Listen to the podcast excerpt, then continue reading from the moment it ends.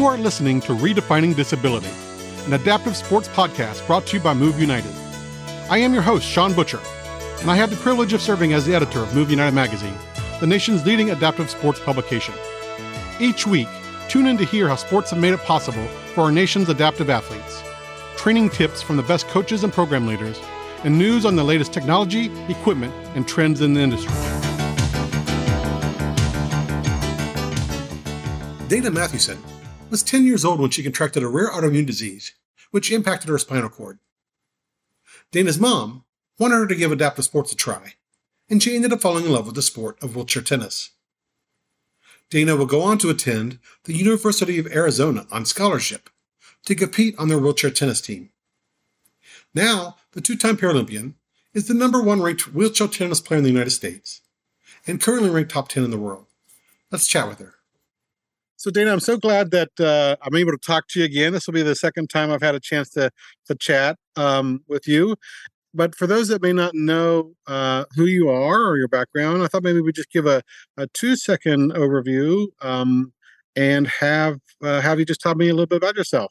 Sure. Um, so I'm Dana Mathewson. I'm a member of Team USA as a wheelchair tennis player, and I've been lucky enough to be on Team USA, gosh, since I think 2008 was my first time representing, but I've been to two Paralympic Games. I went to Rio and Tokyo. Mm-hmm. And um, yeah, number one in the US and number 10 in the world at the moment. And just feeling so lucky that I get to travel the world chasing a little ball is my job. I, I, like that. That that's a good description. Chasing a little ball is my job. So yeah, I'm basically a glorified dog, but I get to travel a lot. Well, you know, I, uh, I will just leave that at that because you're more than a glorified dog. So, and obviously, I, I want to dive right in in terms of that's that's the what I wanted to talk about is is the sport uh, of wheelchair tennis, and um, what is it about that sport for you that excites you and that has you, you know, keep keep going at it, you know, year after year for at this point? Um, I think that probably many sports are this way, but for me, tennis has been addicting in both a good and bad way, in that there's always something better that you can do. Mm. And what I mean by that is that there's just always something to learn. There's a new skill that you can acquire. Um, like, yes, there's only a finite number of shots that you can learn, but in terms of, say, it's a drop shot or a short angle cross shot or a line or what have you, like, you can always if you don't have that shot at all in your arsenal, you need to learn it. And that takes time. And then once you've learned it, you can learn to use it in different situations or with more spin or less spin or different spins. Like, do you see what I mean? There's so mm-hmm. many different combinations of things that you can learn. And that is equally frustrating and it's exciting. Um, so I'm never bored. I'll say that there's like, you know, always something to work on. Like people were making comments about Roger Federer at the height of his as his career and kind of being like, well, what do you think he even works on? And I can assure you that his coach had a laundry list of things saying like this could be better, this could be better, this could be better. As as much as an athlete can look perfect, there's always something that we could be better at. And um, tennis is very much that way, which can be very humbling. But then on the same on the other side of the token, like when you get something right that you've been working on and it comes through for you in a big match, it's like the best feeling. So I think that's kind of why I've stuck with tennis for so long. So kind of as as you alluded to, you can maybe maybe you've mastered, you know, two or three different ways to hit the ball, but there's always a different way or a better way. Always. Yeah. And there's always, you know, like what's cool about tennis, and again, I'm sure other sports are this way too, but I don't know anything about them. um, tennis is constantly changing. So the person that's number one in the game usually dictates that style of play for that time because everyone's trying mm-hmm. to model their game to beat that person. And when there's a new number one, whatever style that they have becomes the new style of play. So when I first started, women's tennis at least um, was a little bit more defensive. It was more about who is the most consistent and who would get the ball back just and like you know more times than the person across the net it wasn't necessarily super aggressive there wasn't a lot of firepower where now I would say over the past maybe five years, the women's side of wheelchair tennis and the men's side too, but I can really only speak for the women, has become a lot more about heavy spin, being a lot more aggressive, taking time away from your opponent. And so, again, that kind of goes back to my previous answer where you have to be able to reinvent yourself and you have to be willing to be outside of your comfort zone in order to adapt yourself to whatever style of play is necessary. And um, yeah, I equally love and hate that too. and and how did you first get into the sport? And and even as a young Dana, how did uh, what I mean? Obviously that that was a that was a great answer and it, for you for the moment. But obviously, when you were younger, you weren't thinking of those things. What attracted you as a as a as a young um, uh, wheelchair tennis player? Um, so I, when I was growing up and when I was still able bodied, I really didn't like tennis. I remember that, you know, my mom would have my brother and I go to tennis camps in the summertime just as something to get us out of the house and stay active. And I didn't hate it, but I wasn't like, oh, yes, it's tennis camp week, you know, like I didn't really like it. And then um, I got, I got hurt when I was 10. I got a rare autoimmune disease that left me a T10 paraplegic in a matter of hours. And I was in the hospital. And long story short, a bunch of rehab counselors talked to my mom and told her about adaptive sports. And she was like, yep, she's going to do this one, this one, this one, this one, and this one. And she wanted me to basically have like the, the buffet of all the different adaptive sports and wanted me to try them all. And I had no, like, no inkling to want to do any of them. Mm. I you know i i hadn't really been exposed to anyone with disabilities much less any athletes with disabilities. Like at that point in my life a disabled athlete seemed like an oxymoron to me because mm. i'd never seen it you know? Um it was like pigs flying. I just never seen it. So i was like that's mm-hmm. crazy. And i'm embarrassed to say that now because i i see now that it's a huge part of the world's population but it's like the world's best kept secret you know? Like those who know know but those who don't know um, really are very much in the dark about it. And I was one of those people, but my mom was very insistent on me staying as active as I was prior to my injury and literally forced me to go to different camps. and um, so I did basketball, I did rugby, I did all these different sports and loved them all. But for whatever reason, I remember going to tennis camp and I picked up a racket and I remember hitting some forehands and any tennis players that are listening to this or that read the article will identify with what I'm about to say. The feeling that you get when you hit a forehand just right, mm. when everything aligns, is like such an addicting feeling. And I can't really explain it to you, but it's like the perfect feeling. And that's what every tennis player is chasing all the time. Mm. Because we only hit a perfect forehand one out of 30 times maybe, but those 29 times that we don't get it make you like, God, I really want that one time again. And um, I think I had a little taste of that feeling, and tennis just became it for me. I just loved it. And when did you realize that you were good at it and that you wanted to compete at the national and, and even international level? Right away. No, I'm kidding. um, I think it was more of like a snowball effect. If I'm honest, I don't ever remember there being this one match or one moment where I was like, you know, had my breakthrough. I think I'm lucky enough to have been given good genetics from my parents that made me athletic. My brother's very athletic too. So I think I've always taken to sports fairly well. Um, so I never, I didn't really struggle with tennis the way that some kids tend to struggle because it's very detail oriented and that can scare a lot of kids away. Um, and I'm also very stubborn. And so I think being presented with all those different tasks and details that I had learn with tennis, I was like, okay, I'm going to get this right. Um, so I just kind of plugged along with tennis. And then I think that different coaches saw me at, at a camp that I went to, and they kind of implied that if I started to play more tournaments and stuff that there was maybe a chance that I could be on the US junior team. And you know you hear that and then you're like okay I, you know of course I'd love to try that. And so then you start playing more and more after school and I started entering tournaments and then I started to get a ranking and then started to you know things just kind of snowballed from there. So I think I was really lucky that I was in the right place at the right time. Uh, you know I lived in a city that happened to be hosting a national junior camp so that people mm. from, you know, the the USTA national team could see me. Had I lived or grown up in a different city, maybe my life wouldn't have had the the trajectory that it does.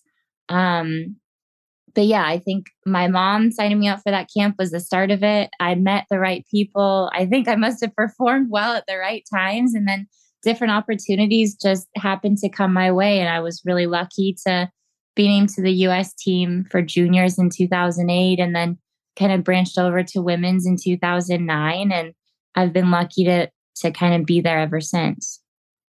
And I think uh, just talking about those different, um, I don't know if it's called divisions or not, but like, so juniors is obviously for young uh, players, right? Yes. And, and I don't know, is it a certain age, like up to 18 or? Yeah, it's up to 18. And they do have girls rankings and boys rankings, but mm-hmm. when you're at tournaments, juniors compete co ed more or less. Okay. Yeah. Um, and I kind of came onto the scene, although I started playing around the age of 13, I didn't really play competitively until I was closer to the end of my high school year. So I didn't really get to compete on the junior circuit that much. Hmm. So my time with juniors was more limited and I kind of jumped more or less into the women's game. And and you were playing, of course, wheelchair tennis uh, in the junior junior division, right? And then what about at, at high school? Did you play on your high school tennis team? No, I didn't. Hmm. Um, so I know that Tatyana's law is like an amazing thing now where, you know, everyone has the right to represent their high school in different sports. And I think that's amazing. At the time when I was in high school, I didn't know about that. Mm. Um, and I think for whatever reason, I wasn't too interested in playing for my high school team. I think I was just super happy with the setup that I had where it I wasn't forced to really be super competitive with the sport at the time um, I got to go and play with different players and chairs down at the Barnes Center in Point Loma. That was where I really learned to play tennis. And I was also playing basketball all through high school. So I kind of had my little routine where I'd go to school and on Tuesdays and Thursdays it was tennis and Wednesdays and Fridays it was basketball. And I think I was happy that way. And I think to be honest, I getting hurt around that time, like middle school, high school, I think I was so desperate to fit in that I didn't want to do. I think probably psychologically, I didn't want to do something where I was the odd man out because I was already the odd man out with a lot of other things in my life. Mm. And so I think I do regret it a little bit because that would have been a great foundational thing for my tennis career, playing with my high school. Um, but I think maybe in terms of like mentally and where my head was at with like coming to terms with my disability, I wasn't ready for that. And I was, it was easier for me to still kind of play in the pond where everyone else looked like me. Mm. No, and that's a very valid, you know, stance, right? We have to be, we we meet ourselves wherever we are. Yeah. and I and I know, uh, but I know one of the one of the benefits or exciting parts of the sport is that you know wheelchair athletes and adaptive athletes can play with um, with able-bodied athletes, you know, on a whether it's a local city park court or in in in tournaments. You know, it's uh, uh, the the the rule of the one extra bounce. Otherwise, it's the yeah. same sport. So I know for many that's an um, a reason you know why people get excited about the sport. But I, I appreciate uh, your your perspective too, because you know I know that it is a difficult time when you when when this one something new is happening to you, but ter- particularly when, when, you're young and when you're an adolescent, yeah. and, you're already already dealing with all that all that comes with that. So. Oh my gosh, yeah, I would. I'm so happy that my teenage years are behind me. and, and so um, and then you, you, mentioned obviously from juniors and, and you went into women's. Um, one of one of the things I wanted to you know kind of hash out a little bit is just like obviously the the different um, categories. Of course, there's men's and women's and quad, right? That's the yes. kind of Paralympic level um, sport. And and how do how does the women's group you know kind of in terms of like things like classification and elig- eligibility how do how does the women's division handle that gosh, you're really hitting on a hot button here in wheelchair tennis. You know what you're doing. Um, so there's three divisions that are considered open class or professional, and that's like you said, women's, men's, quads. And then for people kind of coming up in tennis, there's also USTA divisions, which are A's, B's, and C's. Mm-hmm. And so that's for people to kind of work their way up before they want to graduate to going pro, which I think is a great kind of feed up thing. Mm-hmm. Um, in terms of classifying yourself into those, it's really just based on what you feel your ability is, um, which is great because, like you were saying before, you can kind of meet yourself where you're ready and kind of mm-hmm. dip your toe into whatever competition you want. Once you go pro, though, you do have to be classified in previously. And when I first started playing, there was no classification, it was self done, which is mm. unheard of for Paralympic sport. Because as you know, Paralympic classifications for like swimming, track is like cutthroat. Like it's oh very serious. And if you're if it's a number scale and you're 0.5 over something, you're in or you're out. And tennis has gosh, I don't know how to politically answer this.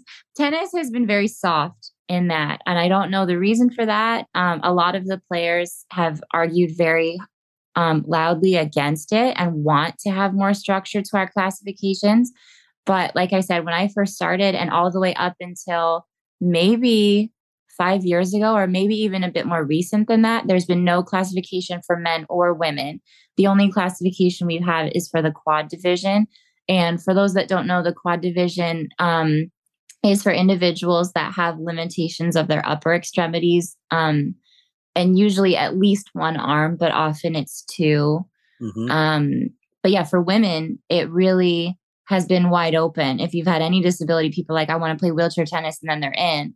That's been changed now where you have to have, I don't know the exact specifics of it, but obviously, if you have paraplegia of any kind, you're going to class in more or less. Um, if you have a limb length discrepancy, if you have an amputation, if you have, you know, an obvious disability, you're going to be more or less in. There have been some discrepancies with different disabilities that people have had, whether it's like a hip problem or things like that, where you're more or less still able bodied. Um, so I know that there is a scale that's being used, but I think what's unfortunate at the moment is that that scale seems to be very subjective. Mm. So some people are in that don't make sense, and other people are out that also don't make sense. Mm-hmm. So I think that they're trying to really firm that up. But at the moment, classification is a little bit of a mess in tennis. I think classification is always a challenge on yeah. any, any para sport. So it's always one of the hot topic, as you mentioned. Yeah, always. yeah, yeah. And and one of the things that I think is exciting about wheelchair tennis is that it's really one of the few professional sports, and most people don't realize yeah that uh, you can have a disability and play a professional sport and you've yeah. been, you've been doing it obviously for, for a while yourself and so what is that like to be able to essentially play a sport as a career and something that you enjoy doing and, and want to do it's amazing i think that's probably one of the things that made me lean a bit more towards tennis because i was playing basketball through high school and i was toying with the idea of going to illinois for college to play basketball but I think there are just so many more opportunities in tennis that I was attracted to, whether that be the travel. Like it's insane that I get to mm-hmm. go to Japan in April and then in May I'm going to Paris. And, you know, like uh, it's a little bit more glamorous or it sounds more glamorous than it is because I'm not going there and going to the Eiffel Tower every time. You know, I'm really seeing a hotel and I'm playing tennis. But the fact that I get to do those things in different parts of the world is incredible. Um, I think that when I first heard about wheelchair sports, like I told you, I was in disbelief that they were going to be anything competitive or worth anyone's while. So to know that that's become something that I get paid for and that hundreds of people around the world get to say that they're also professionals at is amazing. And the fact that we're now featured at all four Grand Slams, that our draws are increasing at those Grand Slams, that our prize money is increasing at those Grand Slams, that um, players like Djokovic or Kyrgios or players like that know about wheelchair tennis and they they try to like spread awareness about us on their channels as well. It's really exciting to be part of a time when there's so much growth and appreciation for for the sport. And i'm i'm going to be jealous i'm sure of players that are playing in 20 years time. And i'm seeing probably how they're integrated even more into huge events that the able-bodied side already has um, but yeah, I feel very fortunate that I'm part of um, one of the few really professionalized wheelchair sports out there. And um, not obviously talking specifically, but like, can you make a living? You know, because you mentioned the prize money, obviously, and just like when winning any tournament, um, you know, can can one make a living uh, playing playing the sport? Yeah, you can. I would say that at the moment, it's not easy for everyone to do it. I think that the tour itself in terms of like the majority of our tour. And when I say that, I mean all the different tournaments that we have that are hosted across the world each year that we play. Mm-hmm. Um, most tournaments on the tour, you will, if you do really well at it, you will break even. You're not really making a profit. Mm. So I would say that until I was able to to qualify for Grand Slams, I was not making enough profit to comfortably live on. Mm-hmm. Um, and to be honest, I was actually going to quit tennis after Tokyo because at that point in time, I think my ranking was 10. And again, at that point in time, slams were only accepting eight players. Mm-hmm. So to put that just in perspective, I was the 10th ranked person in the whole world and I wasn't good enough to play a grand slam, um, which is insane, right? Mm-hmm.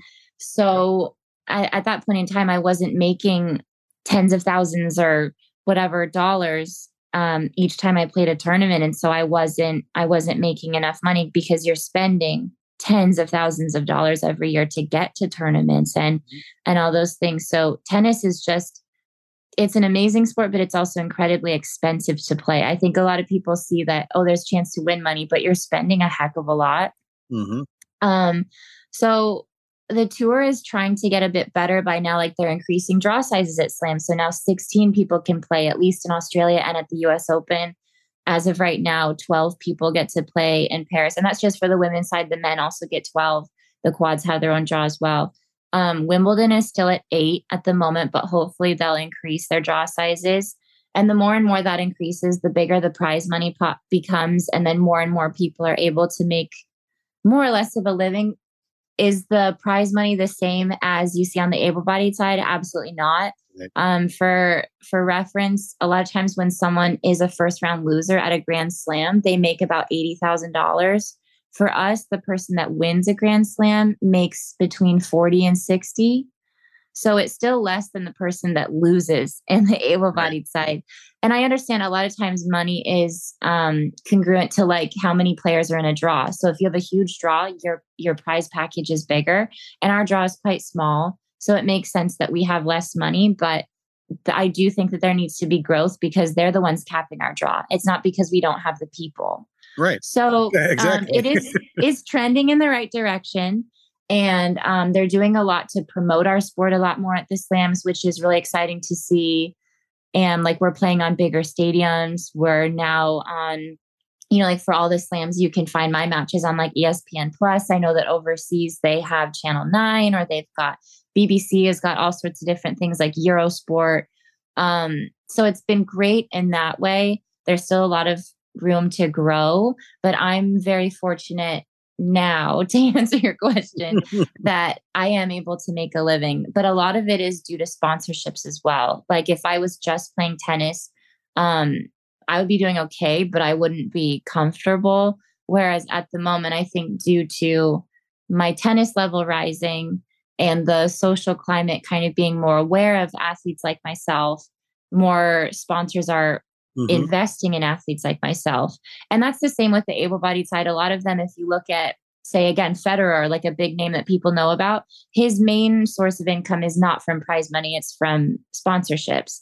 And so that's really cool that we're starting to mimic that as well. Um, are we making the same type of money no but everything starts somewhere right and so i think things are are growing and um, if if my career can model something for someone coming up who will make much more money than me in the future i'm sure then that's really exciting. Yeah and like you said it's, it's an evolution and and it is improving it is. uh, but we're not quite there yet in terms of parity no and, well we're on our way. on our way exactly. And the other part or component I want to talk about, of course, we talked about men's and women's and, and quads, but also uh, I wanted to make sure that we talked about singles versus doubles. Uh, yeah. And and I know that you play both, or most athletes probably play both, right? I mean, yes, they, that's where wheelchair tennis is a little different. I think on the able-bodied side, people specialize. So you're either mm-hmm. a double specialist or a singles player. And in the wheelchair divisions, we really play both. So at every tournament I go to, I'm playing singles and doubles. Yeah. And and do you have a a, a preference or um, do you lean towards one or the other or what are your thoughts on each each of those uh, two different how we broke that out? It's an interesting question. So I think that because I grew up playing team sports, soccer was the sport that I loved growing up. I think I have a personality that loves working with someone. Hmm, mm-hmm. So I love playing doubles. I think that I get really amped for doubles. um, even when I'm playing singles for our USA team competitions, I get way more amped for that because I know that people need me to perform and I'm celebrating with someone or I'm, do you know what I mean? I love that environment. Yeah. So there is something about me that I think relaxes a bit more on a doubles court, has a bit more fun on a doubles court. Um, however, when kind of like I was saying before with that perfect forehand, when you're playing a singles match and you're seeing all of your hard work come together and you're just playing amazing that day mm-hmm. and you finally have like a breakthrough win, you know that that was because you did all that hard work. Nobody else but you. And I mean, of course, your coaches and everyone can celebrate that with you, but in terms of like doing it, that was all you. And that's a natural high that I can't explain. Um, however, same with doubles and in singles. When you're not having a good day in singles, you're out there on an island by yourself and you have to get through that hour and a half or however long that is alone. And that can be really hard. And in doubles, it can it can be a great thing having a partner that can kind of lift you out of that. Or if they're playing really well and you're playing awful, it feels terrible because you're like, I'm sorry, I'm sorry, I'm sorry. so tennis is very much a mental battle. Um, but I think depending on the day, I would pick singles or doubles. Um, but I think that on average, doubles excites me more. I love winning with someone and I love being there for someone. Um, yeah, those have probably been some of my favorite tennis memories. That's cool. I like that perspective too. That's that's really neat. And and one of the things I also wanted to ask you about, Dana, is just in terms of what do you need to play the sport? So I'm and obviously not just the racket and the ball and I know I was like, well, yeah, and, and, and, a sports chair, but uh, you know, I'm thinking things like, you know, obviously you need like, eh, like hand-eye coordination, you know, and yeah, and there's so what are those types of things that you need? Not equipment specific, but kind of like uh, maybe maybe skill specific a little bit. But uh, I wanted to talk a little bit about that. Sure, um, hand-eye coordination for sure it's a very detailed sport. I would say, and maybe other athletes will disagree with me, I would say that tennis is really only rivaled by golf in terms of the level of technique that's needed. Hmm. Everything is very technique driven to the point where if you contact the ball half an inch different, you can hmm. completely miss hit it. You can spray it. You can hit it long. You can hit it in the net. Mm-hmm. There's very, once you're at a higher level, your margins for success become very small. Um, and I think that's why a lot of times you find tennis players that are perfectionists. I think a lot of athletes across all sports are perfectionists, but tennis players especially are like pretty neurotic, myself included. but it's I think it's because it's so detailed and you focus on like you really micromanage yourself, you micromanage everything because like for instance today when I was at practice, my serve was going in the net. So then I have to kind of troubleshoot and analyze and be like, okay, I think my toss is too far um, in front of me. I need to bring my toss back. I need to make sure I keep my left arm up. I need to accelerate my wrist. Like it's all these little things. Um, and that leads me into my next thing is that in order to be a tennis player, you have to be a very good problem solver. Mm.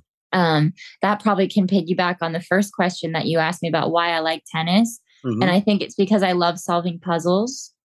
I love riddles. I love puzzles. I love escape rooms, all that sort of thing. And tennis is very similar. Oh my gosh, I love an escape room. I've probably done like 30. Like oh my goodness. um, but tennis is very much a big puzzle or a chess game that you have to figure out a lot of times by yourself because we don't have coaching. Um, and we don't have anyone there kind of whispering, like, oh, her backhand's really weak. Why aren't you pinning that? You have to see that by yourself. Or if someone is just having a great day where their backhand's on fire, their forehand's on fire, you really don't know where to hit to. You have to figure out should I hit up? Should I take pace off the ball? Should I try to bring her in? Should I, do you know what I mean? And you have to be mm-hmm. able to problem solve on the fly. We don't have timeouts really where you can go and convene with someone. So I think that being able and also wanting to solve puzzles actively is a big thing in tennis.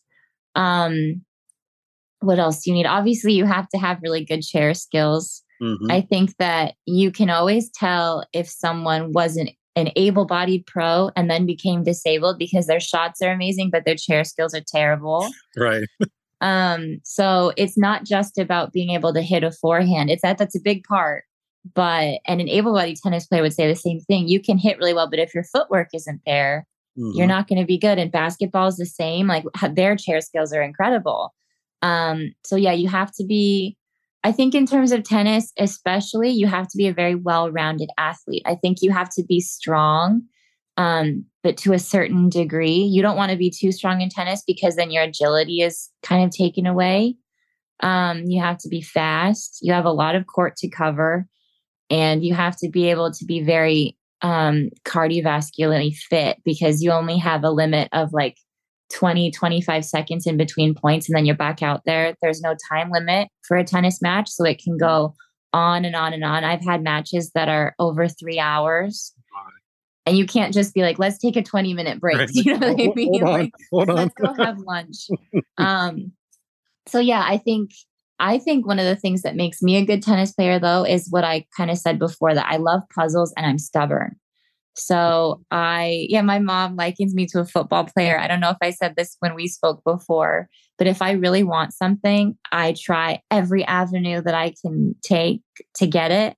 So I would go like first down, second down, third down, fourth down to try to get what I want. And I think that's made me a good athlete in that I don't like being told no and I don't like being told that I'm going to lose. I try to figure out ways to win.